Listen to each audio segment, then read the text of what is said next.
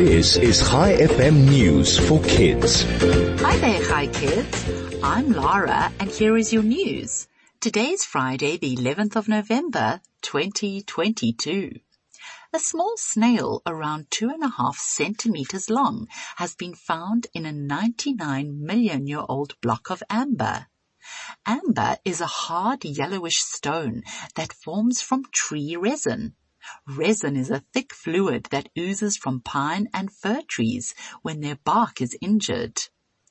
The snail was found in Burma, in Myanmar, where another eight species of tropical land snail have been discovered.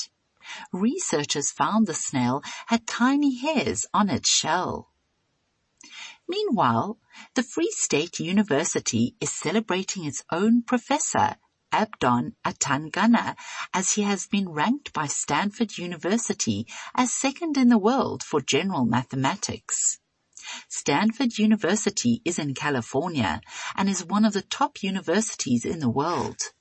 Professor Abdon Atangana has been ranked second in the general mathematics category by the university.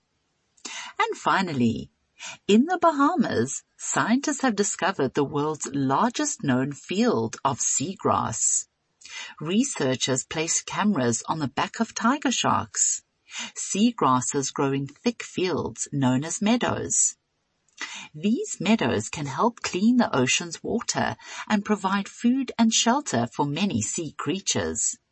Seagrass meadows also fight climate change. They store carbon and if we damage the seagrass, the pollution can be released again. Before we end off today, I have a joke for you. What do cats eat for breakfast?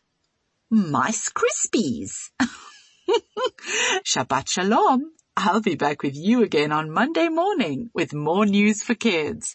This is Lara, over and out.